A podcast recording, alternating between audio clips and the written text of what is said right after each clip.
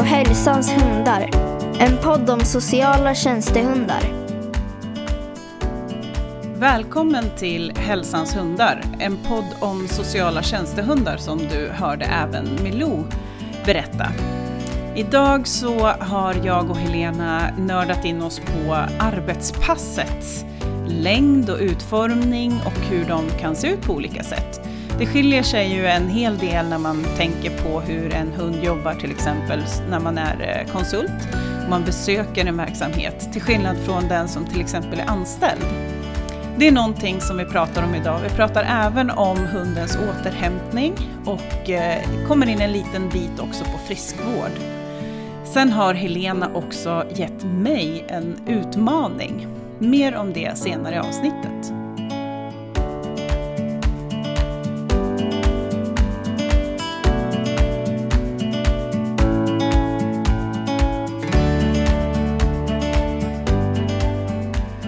Jaha, då var det ju dags igen med ett, eh, ett nytt avsnitt. Det är himla Ja. kul alltså. Ja, Hur är nu läget? så.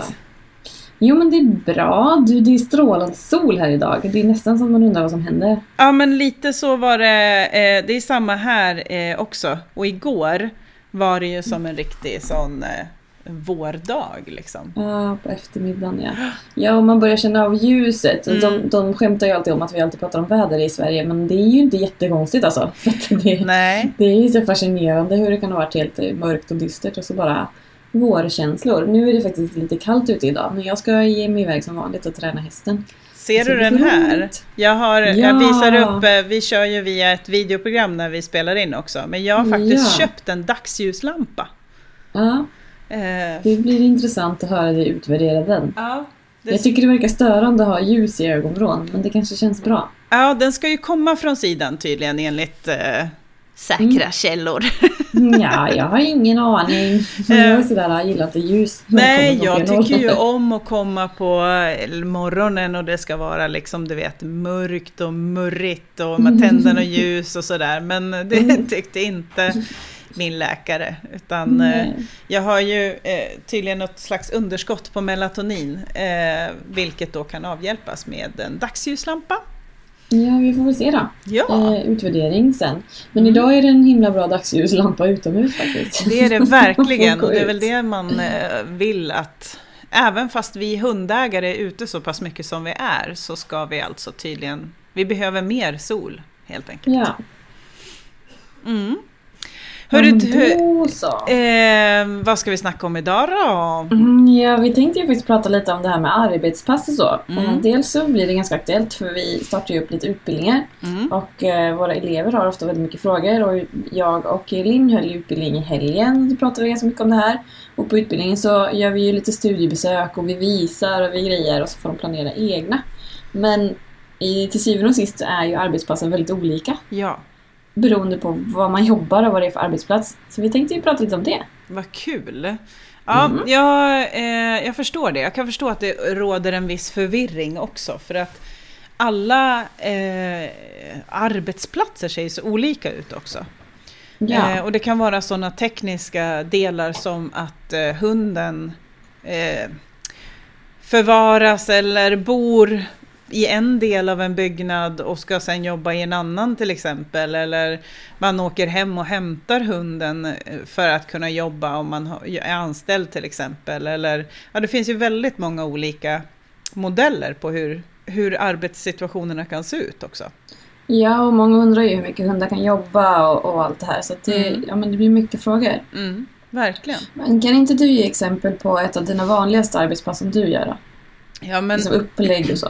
Ja, alltså det har ju också sett väldigt olika ut, men jag kan beskriva lite när jag jobbar på förskola med, eh, med hundarna. Eh, Mm. Då kommer jag ju dit med någonting som kallas för fadderhunden, vilket är ett eh, ja, färdigt eh, koncept kan man säga med samarbetsövningar för eh, ja, barngrupper för att kunna utveckla både barnens empati och eh, ja, samarbetsförmåga i, i grupp.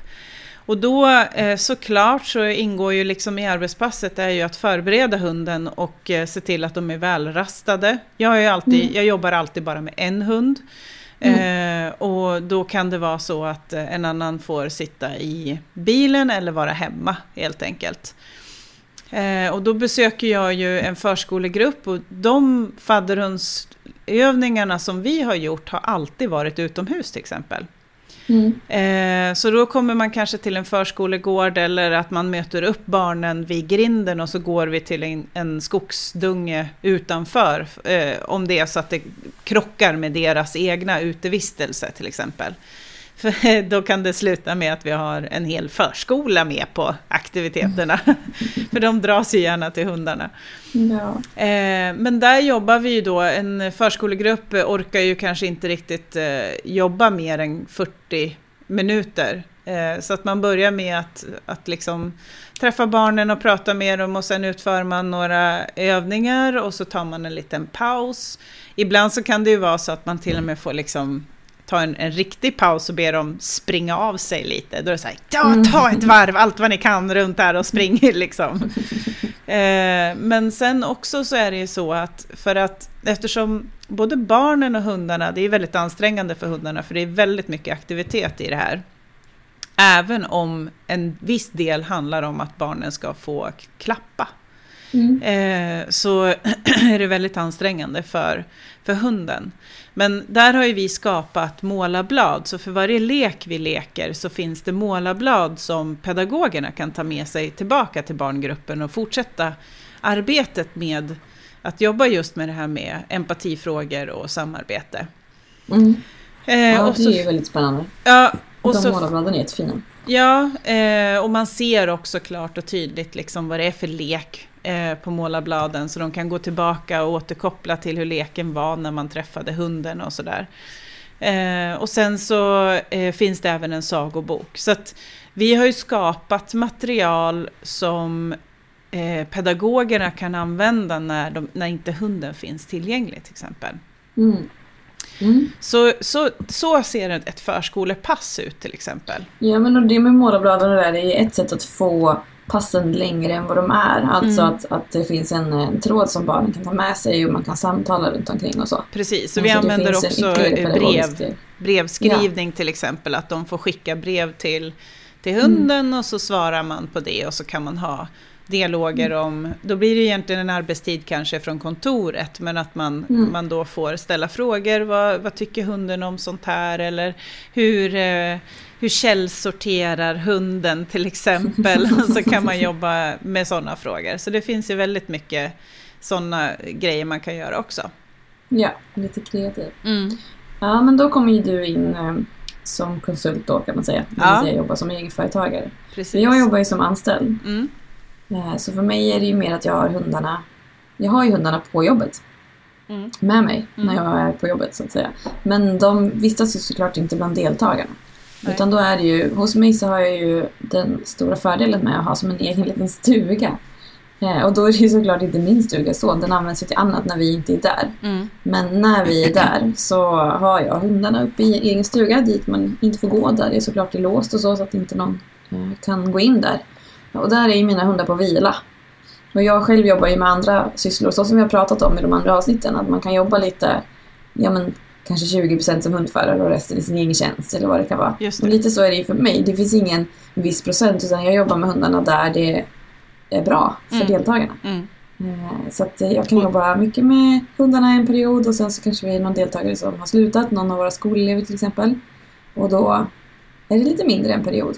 Ja men precis, och det beror ju också lite på hur många hundar man har utbildat eh, Ja, och hur precis. stor enheten är. Jobbar du på ett äldreboende så kanske du är hundförare och har du två hundar då, då kanske eh, en, ja, halva din tjänst är som hundförare med de här två hundarna till eller mer. exempel. Ja, exakt. Och jag har ju två som är besökshund och en under utbildning. Mm, Så jag har ju lite att jobba med. mm, Men, eh, nej, men och där vistas de då i stugan. Och sen så har ju vi eh, jobbat på den här hästgården, alltså stalllyckan. Så att där är det så olika också, att vi kan också vara utomhus, så som du beskriver.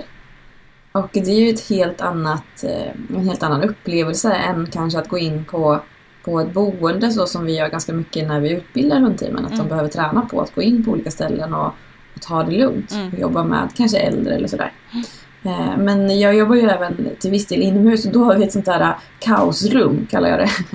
alltså ett sånt där rum som liksom blir så avlastningsrum mot de andra rummen. Där det är lite soffor och det är något akvarium med sköldpaddor och det är eh, avhängnings... Alltså så här, man kan hänga av kläder och det är lite sittdyner som ska ut på sommaren. Och, men riktigt sånt kaosrum. Men där får ju hundarna vara. Just det. Och där vet, eh, vi har en deltagare som är hundrädd så där vet de liksom att där kan hunden vara. Eh, Så där jobbar vi ibland också. Då. Mm. Eh, Och då jobbar jag ju såklart också med en hund i taget, annars går det ju inte. Nej, precis. Så, och sen så då antingen jobbar vi kanske ute, en del deltagare vill jobba med lite spår och gömma godis eller bara ta en promenad eller så. Mm. Och eh, andra vill vara inne och kanske gömma en vante som hunden ska hitta eller Mm. att vi tränar hunden. Så just nu har ju mina deltagare som projekt att Rej ska tränas upp, som är under utbildning. Ja, Så de är ju delaktiga i träningen här. Men såklart har jag ju förtränat det som, det som vi ska träna på. Men som nu i veckan så tränade vi på pausmatta och att gå in och sätta sig fint hos varje person då. ja. ja och så fick de kalas. apportera lite för det tycker de är jätteroligt såklart. Kasta grejer och Ja, gömma grejer. och så. ja.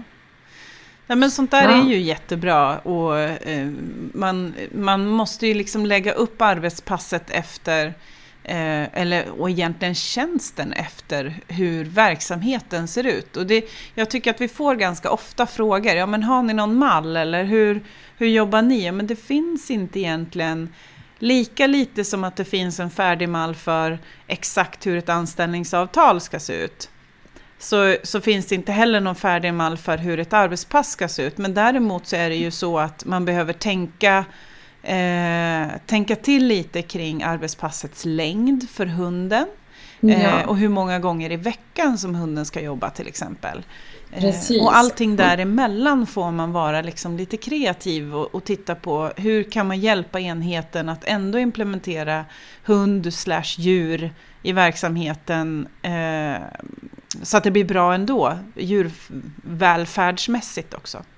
Ja, men precis. Absolut. Och det finns ju en grund i arbetspassen på något sätt och det är väl det lite vi tränar våra besökshundsekipage i. Just det här att bara ta det lugnt. För att det inte ska bli cirkus och underhållning när man kommer till en avdelning. Mm. Utan att ja, men det är mycket hälsa, sitta bredvid, bli klappad. Det här lugna. Mm. Speciellt kanske när man jobbar ja, men med äldre eller vad det kan vara då där det är ett väldigt lugnt tempo innan. Eh, och där det blir som att vi kommer in som någon cirkusunderhållning annars. Eh, Precis. Så där ligger lite grunden. Men sen vad man fyller aktiviteterna med, ja, men det beror ju på hunden, vad den gillar, vad deltagarna gillar. Ja. Eh, om det finns ett mål, om det är terapihundar, om det är någonting vi ska uppnå Mm. och så vidare. Jag såg ett Men, inlägg på, eh, på Mm. Facebook här i veckan från ett, Mm. ett hundteam som jobbar i Härnösand. Ja. Eh, de har ett jättebra eh, konto som man kan följa som heter Härnö hundteam. Mm. Eh, och de hade skrivit att, eh, de, jag tror att de hade haft, om det antingen om det var ett personalmöte eller vad det var, så var det, var det någon som hade kommenterat, ja ah, ni har så himla lugna hundar och de är, ligger så stilla och fint. Och då hade de skrivit så himla bra att det är ju inte egentligen så. Det, det är inte bara att de är lugna och ligger fint, det ligger jättemycket träning bakom det.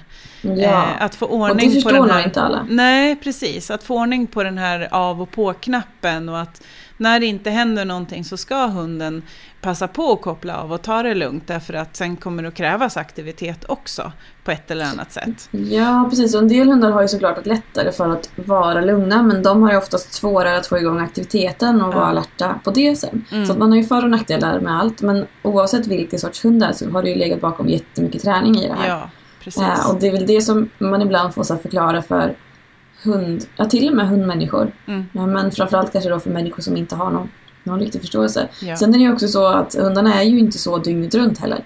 Det var ju Nej. som, som mina är jätteduktiga när jag håller utbildning till exempel. Så är de jätteduktiga och ligger och sover och ligger i hög där bakom och sådär. Alla tycker det är så gulligt. Och sen kommer vi hem och då river de ju huset nästan. Jag får ju så kicka ut dem. De måste vara ute så tycker de att det är lite tråkigt att vara ute när det är så mörkt och kallt. Ja. Och då vill de köra rally inne liksom. Mm. Därför att de har fortfarande energin men de vet om att i det här läget så måste vi ta det lugnt. Ja. De är duktiga liksom. De är Just vältränade i det. ja, precis. Eh, Ja, nej, men arbetspassets längd då? Hur länge brukar du jobba då? Då jobbar du med barngrupperna? Ja, jag jobbar ju en 40-50 timme i, i stöten ungefär skulle man väl kunna säga. Men jag vet att på Ja. äldreboenden så är det ganska vanligt att man delar upp om man nu har med sig hunden på jobbet och den Mm. har en viloplats kanske i ett låst rum eller på chefens eh, plats eller någonting sånt där. Eh, då brukar man dela upp det i fyra halvtimmar. Eh, för vi brukar ju säga det att en bra riktlinje är ju att hunden ska inte jobba mer än kanske två timmar om dagen. Eh, Mm. och då brukar man då gärna dela upp det, för de äldre orkar ju inte heller jättemycket. Om man gör enskilda besök så kan en halvtimme räcka. Mm. Eh, och, då ta, och dessutom då försöker man pausa hunden emellan de här halvtimmarna så att man istället då kanske gör två halvtimmes pass på förmiddagen och två stycken på eftermiddagen till exempel. Mm. Och det är ganska bra, då hinner hunden också återhämta sig, man kan gå ut på lunchen och leka i skogen och få bara vara hund och dra i kopplet eller vad man nu gör men att, eh, att inte Ja, det finns precis. några krav på hunden just under liksom, Nej, inte vara hoppackad. Nej, eller så, precis. lite under kontroll hela tiden. Nej. Nej men precis, och sen tänker jag att arbetspassets längd också måste styras av vad hunden gör. Och det hade vi en, en diskussion, eller jag vet inte, vi konstaterade mest tror jag, vi höll ju med varandra, Mm. inne i, i den här gruppen som vi har för våra elever. Eh, alla för vår skola då. Eh, men i alla fall, där vi pratade om just det att, att någon hund kanske tycker att det är jättejobbigt att göra sängbesök. Och då orkar ju den kortare tid, tänker Ja, jag. Jo men så För är det det ju. är påfrestande liksom. Och någon annan hund tycker det är jättelätt att göra det. Och då orkar den göra ett lite längre pass med det.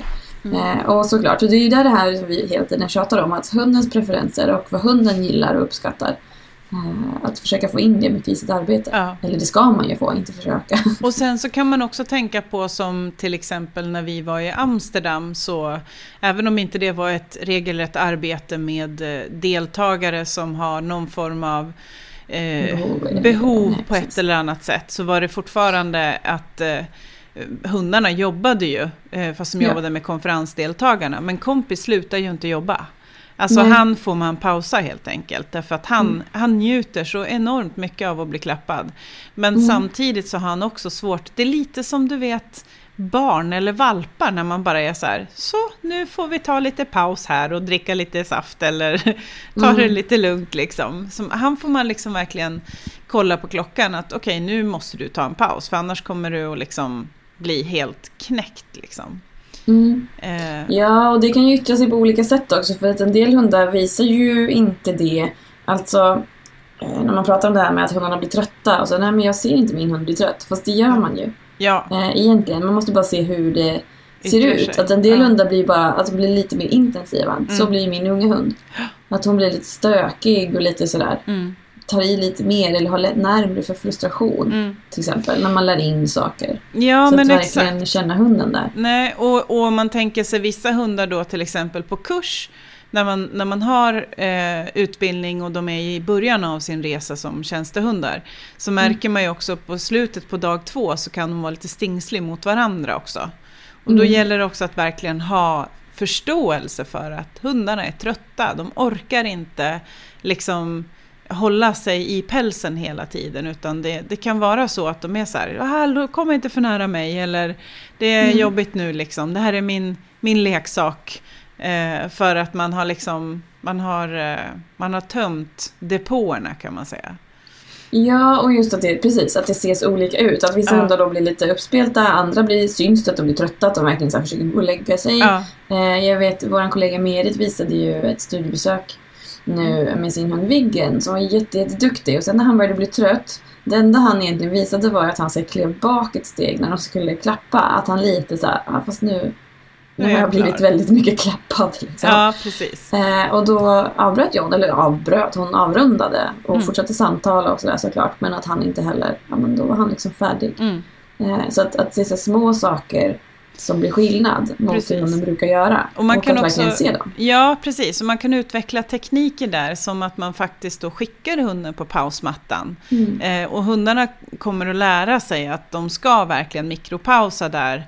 Eh, så att om man, och då kan man fortsätta prata, man, kan fortsätta, man skulle kunna fortsätta spela bingo eller göra vad, den aktivitet man håller på med, men att man pausar hunden.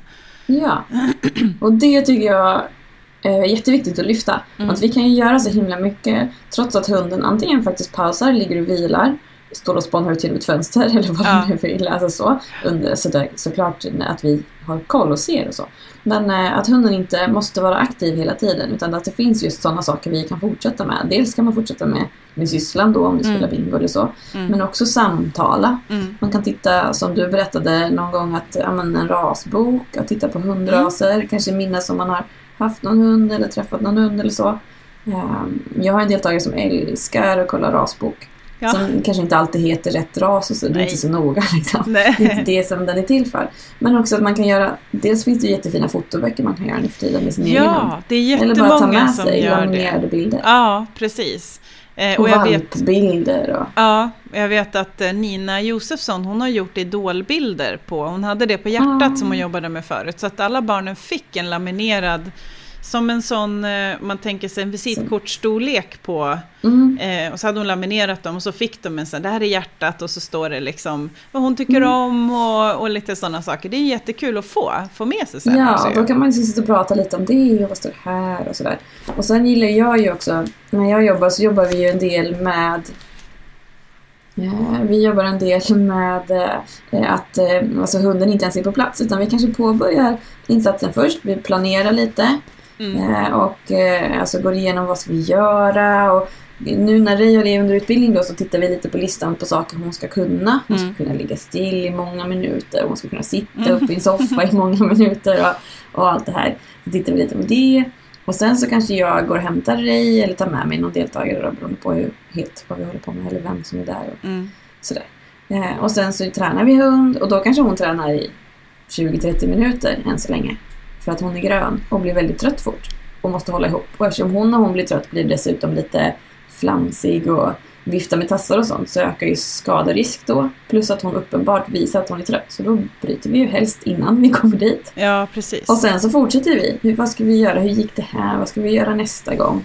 Sen behöver man också veta om att eh, hundar som kommer till nya miljöer hela tiden har ju alltid kortare liksom, eh, Ja. vad ska man säga, aktivitetsnivå.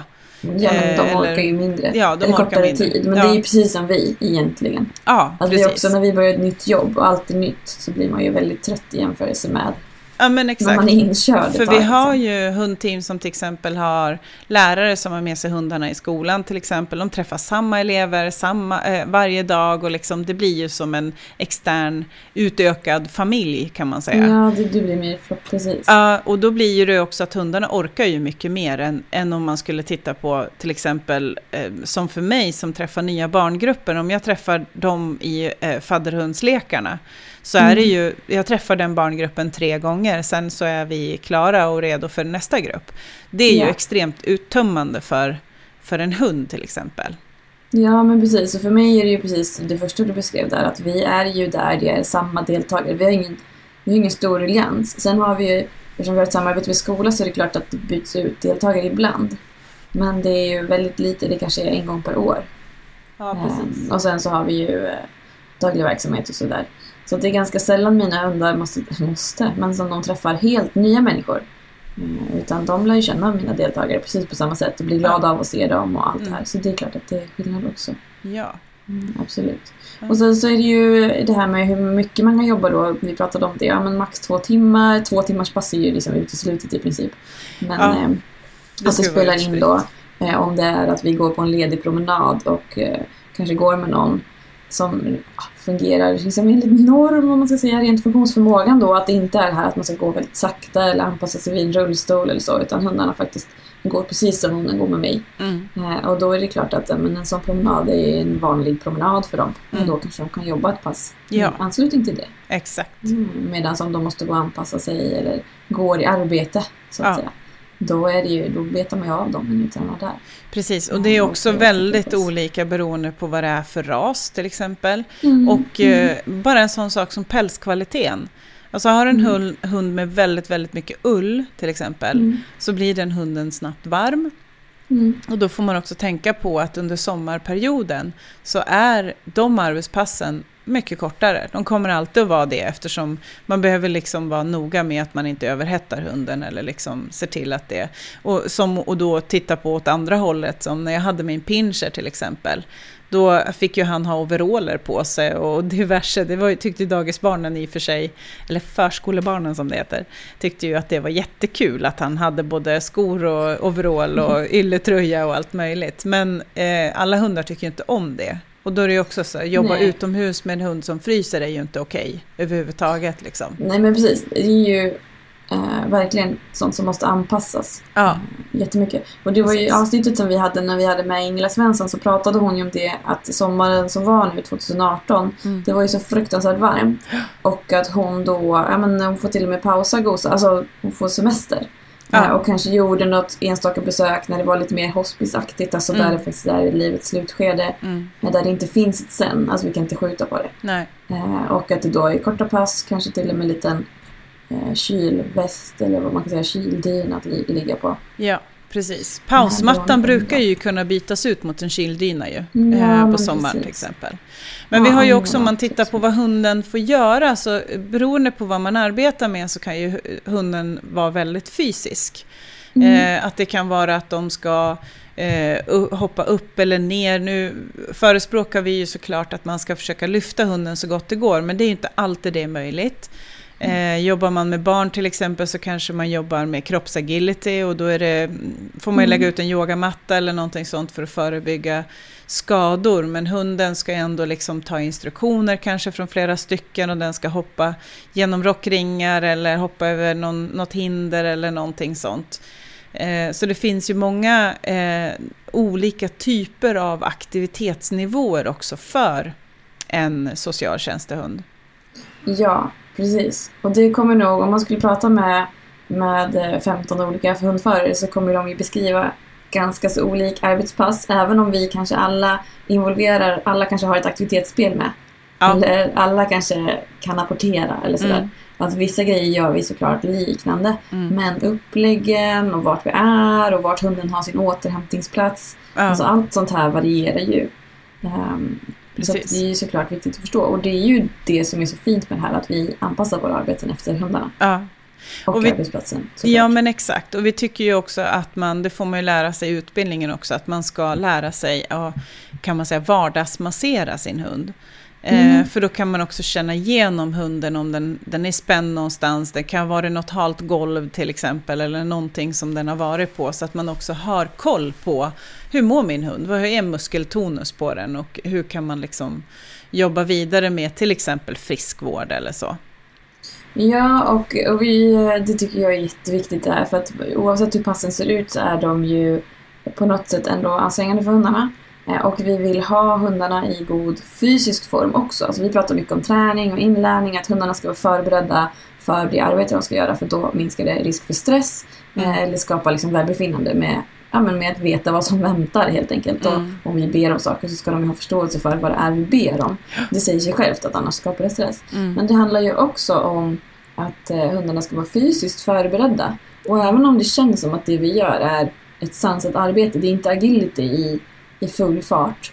Eh, eller liksom lydnad med massa rivstarter, tvärstopp och sådär. Så jobbar ju hundarna. Ja, Och vi vill dessutom ha hållbara hundar. Mm. Så att absolut, massera men också gå till en ja, sjukgymnast, heter det, fysioterapeut. mm. Eh, någon som eh, kan det här och ja. som verkligen känner igenom hunden regelbundet. Och Precis. de kan ju dessutom hjälpa till att ta fram träningsscheman. ja. Så att inte vi sätter igång. För att jag menar, jag vet jättemycket grejer vi kan göra. Vi kan gå cavaletti, vi kan balansera på alltså balansbollar eller såna balanskuddar. Mm. eh, Och träna liksom stå och sitta-ligg och, och allt det här. Det finns jättemycket vi kan göra. Gå vattentrask och simma och allt sånt. Men, men jag vill ju veta att en fysioterapeut först har känt igenom min hund. För gör jag någonting av det här, alltså lägger in sån fysisk träning och hunden visar sig ha lite ont. Mm. Vad händer då? Ja, men det vet man ju hur det blir liksom. Det Ja. är bara att se på sig själv. Om man snedbelastar och lägger in träning när man är sned Exakt. så får vi ju ont. Ja, nej, det är ju inget bra alls. Nej men Nej. sånt är, är ju verkligen superviktigt och att man lär sig också hur man kan göra det, ta in det Mm. där i vardagen liksom. Mm. Eh, Ja. Och massagen kan man ju också ta med sig in i själva terapeutiska situationen också. Barnen är ju Mm. jätteduktiga till exempel på att massera. Kan Eh. Ja, precis. Så att där kan man ju liksom, om man, om man lär hunden att det är njutbart så är det väldigt använd, användbart i många lägen så att säga. Ja, men precis. Ja, verkligen. Och den, eh, det är ju precis den beröringen de får då också. Om Mm. hundarna nu uppskattar Mm. massage, vilket ju majoriteten gör om de Ja. inte har ont, tänker jag. Och även övervikt. Att man faktiskt har koll på, är min hund överviktig eller är det mycket päls till exempel? Ja, men det är väldigt bra för de får ju mycket karameller. Ja, man behöver balansera upp det där. Att karamellerna ska ju absolut inte sluta, men däremot kanske man får dra ner på måltidsdoseringen till exempel. Mm, man kanske kan träna för hundens mat om de, Exakt, alltså om de tar det som godis eller vad man ska Ja. säga, om de tar det som belöning. precis. Ja, det gör inte mina afghaner, men de har heller inte problem med vikten. De som Nej. har lätt att gå upp är oftast matglada. Till Ja, exempel min Lilo då. mm, och mina två Eh, och då också. funkar ju sådana saker som belöning och även morot använder ju Ja, många. Små bitar Jajamän. av morot. Eh, som hundarna, så länge hundarna tar det liksom som en förstärkning. Mm. Eh, och det tycker jag också är jätteviktigt. Och att man då ja, man kanske får ge mindre målmat som du sa. Ja. Men också fysiska motionen. Ut och cykla Precis. eller simma mycket och så här, Mm. göra mycket saker Mm. fysiskt. Men du, eh, jag tänkte på en annan grej kring det här med återhämtning också. Hunden Mm. ska ju, när den inte jobbar, så ska den ju vila någonstans. Ja. Eh, och då är det jätteviktigt att man tänker på att hunden då, eh, är man anställd som hundförare så tycker jag att man har en skyldighet att se till att det ska finnas en viloplats för hunden där hunden ej blir störd. Eh, ja, det är jätteviktigt. inte personalrummet där det går in och ut folk hela tiden och hunden har svårt att koppla av till exempel. Precis. Men man behöver också veta om att bur är ju olagligt. Mm. Så du får inte förvara din hund i bur även om det är en stor bur. Nej, precis. Det står ju eh, i dagsläget så får man ju ha hund i bur vid, vid prov eller tävling och vid träning inför det. Eh, men inte, alltså det står inte att man får ha det som på jobb. Och det har ju vi tänkt någon gång, i alla fall för utbildningar, så att man bara kanske lyfter, tar reda på mer. Men i dagsläget är det så. Och då Mm. står det ju väldigt tydligt att du får inte ens ha en öppen bur om det finns ett, ett vad heter det, ett lock att stänga. Nej, vad heter det? En Nej, dörr, på buren. Nej, precis. Alltså, du måste så. ta bort Den måste vara bortplockad. Ja, precis. Så är det. Så Och att det det, är vara- jätteviktigt att ta med. Mm. Eh, Att man vill ju inte att någon, någon eh, tror att man gör någonting som man blir anmäld för. Så att säga. Nej. Då, de kan ju ha eh, en bur utan dörr då, Mm. i ett rum om de gillar så här kryp in. För det är ju faktiskt många hundar som gör. Ja, då blir det ju mer som en hundkoja liksom. Som en stor Exakt. bädd att boa Ja. in sig i liksom. Men då måste ja, man kanske då den ha... tak liksom. Ja, men precis. Och då kanske man får ha en större hage med kompostgaller eller någonting liksom. Då, ja, så eller då ett rum. Ja. Ett mindre rum. precis. Eh, För det är just det där som du säger, att det inte ska komma en massa folk hela tiden. Nej. Som är jätteviktigt. För då småjobbar hundarna eller hålls, de, de, ja, de störs helt enkelt. De kan inte välja om de vill vila eller gnaga på ben eller vad man nu Nej. har lämnat dem till att göra. Liksom. Nej, precis. Så att återhämtningen är ju det som också gör dagarna Alltså att vi kan göra fler pass, som du sa, vi kan göra fyra 30 minuters pass till exempel. Men då Precis. måste de ju få chans att vila. Mm. Mm. Mm, ja men superviktigt. Mm, jag eh, måste nästan få berätta vad jag gjorde i söndags med Kali. Ja, gör det. Eh, för när vi var, vi är ju på eh, heter Örgrytehemmet där Mm. vi är. Ja, vi är på ett, ett hem i alla fall med olika avdelningar för äldre. Mm. Och eh, då har vi gjort eh, besök där på lördagen. Och så kommer det en personal ner på söndagen och, och frågar lite försynt om det finns någon hund som kan tänka sig att träffa en man som är men, i livets slutskede mer eller mindre då. Som eh, inte, alltså han är för dålig för att ta sig ut till den här gruppinterventionen som vi hade på lördagen. Ja. Eh, Och våra ekipage är ju under utbildning och inte redo för praktiken. Vi har inte godkänt dem för det än. Eh, Så då tog jag med mig min hund Kali upp. Som är ju en ganska stor svart afghantik. Som är en väldigt lugn tjej. Och så gick vi upp där på den här avdelningen. Och det var så fint Sara. Mm. Vi gick in till den här mannen som låg som eh, en pojke kan man säga. I liksom fosterställning. Och var eh, väldigt, eh, alltså han eh, ville inte prata sa de. Eh, Han hade pratat lite på morgonen och det han hade gjort då var att fråga efter hundarna. Mm. För att han hade fått höra då att hundarna skulle komma. Mm. Eh, Och så hade han haft besök av anhöriga som då hade sagt att pappa pratar om, om hundar. Så här, vad, är, vad är det liksom, kommer en hund? Eh, Och det var ju därför vi, den här personalen då var så snäll och frågade om vi bara kunde göra ett kort litet besök. Så han låg där i sin säng och eh, när Kali kom så bara ögonen liksom vaknade på Mm. något sätt. Eh, Och personalen var, du, du har ju hört såna här historier i all oändlighet, men du vet när personalen är helt så tårögd Mm. Och så här, han, eh, vad glad han är nu. Och så här, titta han är vaken. Så här pigg har han inte varit på länge. Nej. Och så låg han så. Han kunde ju var för dålig för att röra sig. Alltså, du vet. Mm. Eh, Väldigt, väldigt tunn och så skinn och ben så. Mm. Eh, Men han liksom sträckte ut sin hand så gott han kunde och så låg han och så pillade i Karis päls. Mm. Och så svarade han faktiskt. Han började svara lite på frågor. Han hade haft gråhundar. Åh. Eh, Så han hade på sina, sin byrå hade han massa sådana fina foton på, på gråhundar han hade haft. Då. Ja. Eh, Och han var så glad och när jag frågade om Carly fick kliva upp i hans säng så var det så här med glädje. Oj, vad Eh, fint. Så Carly fick komma upp i hans säng. Det var lite svårt att komma åt för att han låg ju som sagt i sån fosterställning så att hon Mm. hamnade nere vid fötterna. Och han, Mm. eftersom han var så tunn då så vill man ju absolut inte att hon råkar lägga sig över benen eller eller sådär. Precis. Ja, men då kunde han i alla fall flytta armen och komma åt henne. Mm. Eh, Och sen så fick hon då stå bredvid den här sängen då så att han, han eh, fick hennes eh, huvud då vid sitt ansikte kan man säga. Så han kunde då klappa. Vi var kanske där en halvtimme eller så. Mm. Och det var så fint, så fint, så fint. Eh, Ja, så det- nu, och jag är ju sån. Ja men du vet, när man får en känsla för människor. Nu tänker man ju på det. Ja, Finns han kvar? Hur länge kommer han finnas kvar? ja.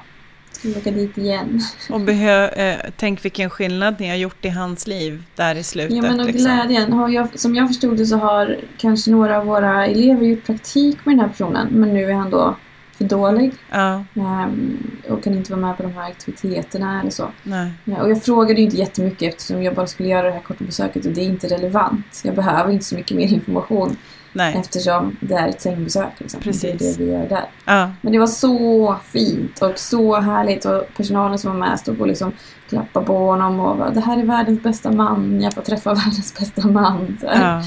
Eh, ja, det var så fint så att jag blev tårig. Eh, Men den glädjen och att kunna göra det, så nu blev jag så här, gud, vi måste kanske jobba lite med hospice också. ja. För att kunna Alltså- göra skillnad där i slutet. Jag har ju varit med om en exakt likadan grej. Fast Mm. med min lilla dvärgpinscher Lissy. Det Mm. jag har skrivit om i boken. Mm, Eh, för hon, det. vi träffade en dam som, eh, som också låg för döden och det var, vi hade träffat henne några gånger men den här gången så, så sa personalen att nu är det nära liksom, vi, vi vet Mm. inte men vi, hon har frågat efter hundarna men det är, hon liksom säger inget mer. Och eh, när jag kommer dit då så eh, kliver hon, eh, får Lizzie komma upp i sängen. Lizzie vägde ju två kilo, är ju Mm. liksom ingenting. Eh, och så trippar hon liksom, det vi visste om var att den här damen tyckte om att Lizzie trippade liksom på bröstkorgen på henne Mm. sådär. Eh, för det blir ju, det blir inte så hårt tryck ändå liksom. Nej, Eh, hon hade ju bakdelen kvar i sängen och sen så satte hon upp tassarna och sådär. Ja, men det här- är en, ändå en upplevelse, en fysisk upplevelse. Ja, det blir ju en taktil grej Mm. liksom. Eh, och eh, det, det som var så fascinerande och så otroligt häftigt var ju att eh, den här damen då som inte har överhuvudtaget liksom sagt någonting på, på jättelänge får ett avgrundsskratt ifrån maggropen som var Ah. liksom, ja men det var, det var så mäktigt. Och jag hade eh, inte liksom träffat henne på jättelänge och när vi kommer in där då och börjar göra det här liksom, så se, hör jag ju personalen bakom mig börja gråta. Och Mm. jag var ju inte alls beredd på det överhuvudtaget, så jag blev ju också extremt starkt berörd av det här. Eh, och jag fick då veta sen att efter vi hade lämnat, så dygnet efter så hade hon också lämnat jordelivet. Då. Ja. Hon var klar liksom. Mm. Och det var så himla fint att få ge henne det här skrattet. Alltså det Ja. skrattet hon gav var nog det häftigaste jag varit med om alltså. Så att, Ja, men det är ju fruktansvärt fint det här jobbet. ja, det är ju det. Men, men precis som du säger så man går ju och tänker på det hur Ja. länge som helst efteråt liksom. Vem Ja, var den här personen? alltid. Vad har de varit Ja. med och vad har de för historier att berätta? Och, Exakt så. ja, Exakt så. Och är det, är det någon där nu? Ja. Alltså personalen är ju fantastisk eh, och jättefin. Men det är ju, man är ju inte, det är ju inte en personal hos varje person hela tiden. nej, eh, I, på ett sånt här boende. Men eh, det är klart att de är där. Jag menar inte att de inte är det. Men just att man har de tankarna så här. ja, Skulle vi kanske hinna med? Kan vi göra till besök? Eh, alltså, ja. ja, Nej men det var super eh, och eh, det rörde mig verkligen och jag fick de där eh, tankarna just att så här, tänk att kunna göra lite besök Ja. på just hospice. Ja, så vikt, det är så viktigt. Det är så otroligt viktigt. Vi har faktiskt eh, haft eh, ett gäng läkare som jobbar just i palliativ vård som Mm. eh, går utbildning och det känns så himla fint. Är De är väldigt duktiga på det de gör och de har en, en plan med liksom det här med djur Mm. i, i livets slutskede. Det är läckert. Ja, men och jag tänker mig själv att när man är riktigt dålig eller till och med Ja. om man vet om att man ska dö, just att ha bara, jag vet inte, men hundkroppen. Jag Ja. hade velat skaka fram en grå hund till honom, men jag har ingen sån. Jag har många hundar men ingen grå hund i laget. Jag vet i Norrland, Mm. i Östersund och så har det varit en del jakthundar som har gått utbildning och det har ju varit extremt uppskattat på Mm. äldreboendena vet jag. Ja, de som har haft hund av de här äldre har ju ofta haft kanske någon jakthund eller Ja. någon, någon schäfer eller så. Så den här personen hade varit i militären också. Men Oj! det var under andra världskriget. Ja, hon berättade lite, personalen, lite kortare. Ja. Wow! Men, ja, nej, men det var just det där som du säger, livshistorien. Ja, Ja, men det är ju någonting häftigt och eh, det som är när man utbildar sig till det här så är ju en del nästan lite osäkra att jobba med äldre. mm. Och det har nästan lägst, jag vet inte, lägst Status. Inte status men ja precis. Och så var det lite när jag utbildade mig till socionom också. Att många vill bli så kuratorer och de vill jobba med Mm. ditten och datten och, och handläggning och allt sånt där. Mm. Men just det här om en enhetschef på ett äldreboende, det är ju så jäkla fint. Vi, alltså det arbete man gör. Ja. Eh, Och det vet ju alla som jobbar inom, inom det. Ja, alltså Ja, jag är ju också väldigt tagen av, du tipsade mig om en eh, podcast om Lex Sara. Eh, Mm, och den, ja. den podcasten var ju enormt stark. Eh, Jag la ju upp vi den inte... på Hälsans Söndag på vår Facebook-sida Ja. just för att den var väldigt bra. Precis. Eh, den visar ju en annan sida utav det här. Eh, Men om man nu har det i ryggsäcken och sen de här minnena så, så vet Mm. vi ju att det behövs människor i vården. Det behövs många som kan eh, liksom hjälpa till och framförallt känner jag ju själv att vi har ju någonstans eh, en skyldighet att ta hand om de här som har byggt vårt samhälle. Liksom. Det, Ja men absolut och det behövs människor som vill vara där. Och Ja. eh, det som var med den dokumentären är också att det är en påminnelse om hur alltså, Lex Sara kom till men att det finns också. mm, Och att vi, alltså det är en väldigt bra lag och Mm. det är på något sätt, men som jag sa då att jag som, den har funnits hela mitt vuxna liv. Mm. Alltså hela mitt yrkesliv har ju den lagen funnits. Så jag kan inte ens liksom knappt föreställa mig hur det var innan. nej. Men den, den dokumentären visar ändå på det. Mm. Sen hände det ju saker ändå och det var Visst. ju precis nu på tapeten också med, inom LSS. Att det var någon person som, Ja. eh, ja det cirkulerade ljudklipp och sådär. Mm. Jag tror han heter Dick. Som är faktiskt, det är en form av övergrepp liksom. Mm. Eh, som, som sker med, med liksom hot och tvång och sådär. Mm. Så att, och då finns ju den lagen. Mm. Och då är ju verksamheten skyldig att ta det på allvar och så får man då Inspektionen för vård och Ja, omsorg. Precis. Det visade ju sig faktiskt att Sara Wägner bor Mm. bara en liten bit ifrån mig. Mm. så att eh, hon bor i Eskilstuna, så jag Ah. funderar på om inte vi kanske ska bjuda in henne till ett podcastavsnitt. Det hade väl varit kul. Ja, det var lite intressant. Ja. Ja, Ja. nog om det. Nej, vi ska inte prata om så- hur misären i vården, utan att det här är så fantastiskt fint att få vara med om. Ja, och det är någonting vi verkligen rekommenderar och uppskattar. Alla som får möjlighet ut och jobba med äldre också. Ja. Gör i alla fall lite praktik där när man är under utbildning.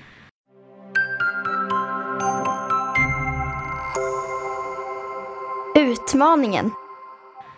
Du, Helena, du har eh, gett mig en utmaning, kan man väl säga. Ja, det är så himla roligt alla lyssnare. För att det är hittills jag som har tagit ganska mycket utmaningar. Alltså tränat dem och fått av dig. Eh, lite saker som dina hundar på något sätt redan kan eller Mm. sådär. Och den här gången är det ju jag som har gett dig en Mm. utmaning. Du har redan tjuv, börjat tjuvstarta lite grann. Jag misstänkte ju att det här skulle ta tid, så att... Eh, Ja, det, eh, I och för sig, jag började för två dagar sedan, så det är inte jättelänge sedan. Men, eh, men det är oklart om vi ror det här i land, men jag hoppas det. det gör ni. Jag är helt säker. Dagens utmaning, eller den här avsnittets utmaning, är helt enkelt att få hunden hoppa på tre ben. Mhm. Och det knyter ju an lite till friskvården då. Såklart måste ju hunden ha, alltså vara frisk och, och Ja. inte, alltså vara smärtfri Mm. för att kunna göra det här. Men eh, jag eh, har filmat ett klipp hur jag har lärt in det. Eh, Lilo kan det ju redan så jag har bara liksom visat stegen på ett ungefär hur jag har gjort. Det krävde, precis som för dig när du skrev till mig klockan, jag vet inte vad, 23.30 igår kväll i frustration. Precis så var det för mig också. Eh, Och så var det ju även för mig och Ray när vi gjorde förra avsnittets utmaning med. Att vara blyg och lägga tassen på nosen. Det åstadkom ju också lite frustration Mm. hos eh, framförallt min hund för jag inte kunde hålla reda på kriterierna ordentligt. Eh, men den här gången då så ska du få prova att få hunden att hoppa på tre ben och då har jag ju lärt in det med hjälp av Targets hjälp och jag använder ju handen Mm. Eh, och så filmklippet som jag kommer visa sen är ju med hur jag använt handen. Då har jag använt en väldigt viktigt att hunden inte tar stöd och lägger vikten i handen utan att jag håller den, hur ska man säga, vad kallas det då? Vertikalt? Heter det va? När den är liksom på höjden. Eh, så att hunden kan inte lägga tassen i handen och ta stöd. Nej. Utan den kan bara hålla upp och nudda. Men så pratade ju vi lite grann om nu att för kompis blir väldigt frustrerad med dina händer och vill liksom men för Och det går så så fort. slår på dig när det blir fel. Ja, det går jätte, jättefort och han är liksom, Ja, det eh, det. han far runt som en liten propeller på golvet och bjuder, när han inte får förstärkning för att jag missar och klicka också i rätt skede, då börjar han ju visa alla tricks som han kan liksom också. Ja men precis, och då tittade jag ju på filmklippet du skickade till mig när det blev lite Ja. kaos. Och då, då sa jag det att då kanske man kan använda en target stick till honom. Ja. Mm. För då får vi bort dina händer. Och syftet blir tydligare för honom att okej, hålla tass mot target stick. Få till lite stadga på att hålla tass mot target stick. Alltså inte lägga vikten Nej. mot utan nudda Mm. den. Liksom. Eh, och sen pratar vi om att plocka in dig till sidan av honom ganska så Mm. fort. För att det blir det här när man sitter mitt emot och så, man kanske har frikipat ganska mycket. Eh, och det blir större risk att de kör det här slå med tassarna på dig som han, han gjorde ju det, försökte så här slå på ditt knä. Ja. Och liksom. Han vill ju ha igen kontakt, alltså Mm. det är det han tror att Ja. kontakten med mig ger ett klick liksom. Så det är det som Och är... därför så lägger vi på en target stick eller något, liksom något föremål som man kan jobba med Mm. där. Och så lägger vi in det vid sidan av i någon antingen fotposition eller Just det. Så blir vi av med de föreställningarna i alla fall. Så ska vi se hur vi tar det Ja. vidare. Men jag kommer som sagt lägga upp i samband med att vi släpper det här klippet, kommer, eller det här avsnittet, Mm, så kommer jag lägga upp ett filmklipp just det. på hur jag har lärt in det. Och så kanske vi då kan lägga in ett filmklipp, kanske på hur du har lärt in det. Ja, eh, i bästa fall slutprodukt. Eh, Men Ja. vi får väl se hur långt vi, vi kommer helt enkelt. Ja, och det tar ju tid för det här är ju muskelminne på hunden. Mm. Så när du väl fattar. Lilo hoppar kanske tre, fyra steg när vi tränar. Så det är absolut inte så att hon ska hoppa runt. Hon är också en stor, tung Mm. hund. Kompis kanske kommer kunna göra det lite Mm. lättare. Men hon är ganska satt i Mm. kroppen och liksom tung. Så det är klart att hon behöver inte göra det Nej. mer. Och eh, jag tror jag sa kanske det i något avsnitt någon gång. Men att jag har använt det. Alltså jag började träna som freestyle. För att jag har ett freestyle-program. Eh, och då är det bara några nedslag i musiken som man ska göra det Mm. till. Liksom. Eh, men det är ett kul trick och de, folk tycker det är jätteroligt. Eh, det ser ju såklart väldigt roligt ut. Ja. Så att, eh, det är ju ett underhållningsgrej och en, ja, men all inlärning. Jag förespråkar ju Mm. träna massor för det är jätteroligt. Det skapar ju relationer. Jag fick ju helt hjärnsläpp också just eh, i själva liksom, hur ska jag lägga upp det, hur ska jag bryta ner det? Jag, jag kunde inte få liksom, jag hade inte fantasi nog att tänka ut hur Nej. jag skulle göra det liksom. Framförallt inte det här med att hur ska jag få hunden att hoppa med andra benet. Nej men precis. Och det, ju, precis. Och det här var ju ett tag sedan jag lärde in så jag blev såhär, gud hur gjorde jag Mm. egentligen? Men det jag vet att jag gjorde var ju just att jag, jag använde ju handen men om man använder target stick så hade jag henne i fotposition då för att slippa vara mitt emot och det blev krångligare Mm. så att jag var bredvid. Och så höll jag ner handen eh, och först då belönade jag bara att hon höll upp tassen mot min hand. Mm. Alltså så fort hon nuddade min Mm. hand med tassen högt upp i luften Mm. så fick hon ju klick och belöning. Och där tänker jag då att kompis ska ju få för nudda pinne Just det. nudda target stick. Eh, och sen så väntar jag bara ut på det och drar liksom targeten försiktigt, försiktigt framåt. Och om de då, de måste ha stor förståelse för att eh, tassen ska nudda pinnen. Ja, För då kommer de ju försöka skutta efter lite grann. det. Och det som hände i början var ju att när de skuttar så åker tassen ner lite. Mm. Alltså att de, det är ju muskelminne att ta hjälp av Mm. tassen. Eh, och då försöker jag hitta liksom kriterier där på att ja, men, om, det var, om det inte var att tassen följde ner innan utan de försökte faktiskt hoppa lite och sen åker tassen ner i Ja. slutet. Ja. men då belönade jag ändå och uppmuntrade liksom Ja. det. Eh, för att ta sig framåt så att de tänker lite, vågar tänka lite Precis. framåt. Men det är ju små justeringar. Ja. Med honom är det ju ännu mindre Ja. justeringar. För Och han är ju så jäkla snabb så att det är väldigt... Ja. eh, Ja, vi får se vad det går. Mm, I Alvin have var också... Jag you. kör ju båda samtidigt och jag kommer att behöva två helt olika tekniker. Ja. Så att... eh, Ja, och Alvin, jag såg ju det Mm. också att han hade väldigt stor kroppskontroll Mm. med, den, med den tassen i vädret Mm. och sådär. Men så han kanske skulle funka mer likt att använda handen Mm. och, och sådär. Han var lite mer sansad också. Ja, Tog det lite mer med ro. farbror. Ja, så det blir i alla fall det här avsnittets utmaning. Ja, jättespännande. Mm. Eh, men då som vanligt så har vi nått upp i många Mm, ett minuter. fullt ja, ett fullt avsnitt. Så jag tänker att vi kanske får avrunda här och återkomma igen.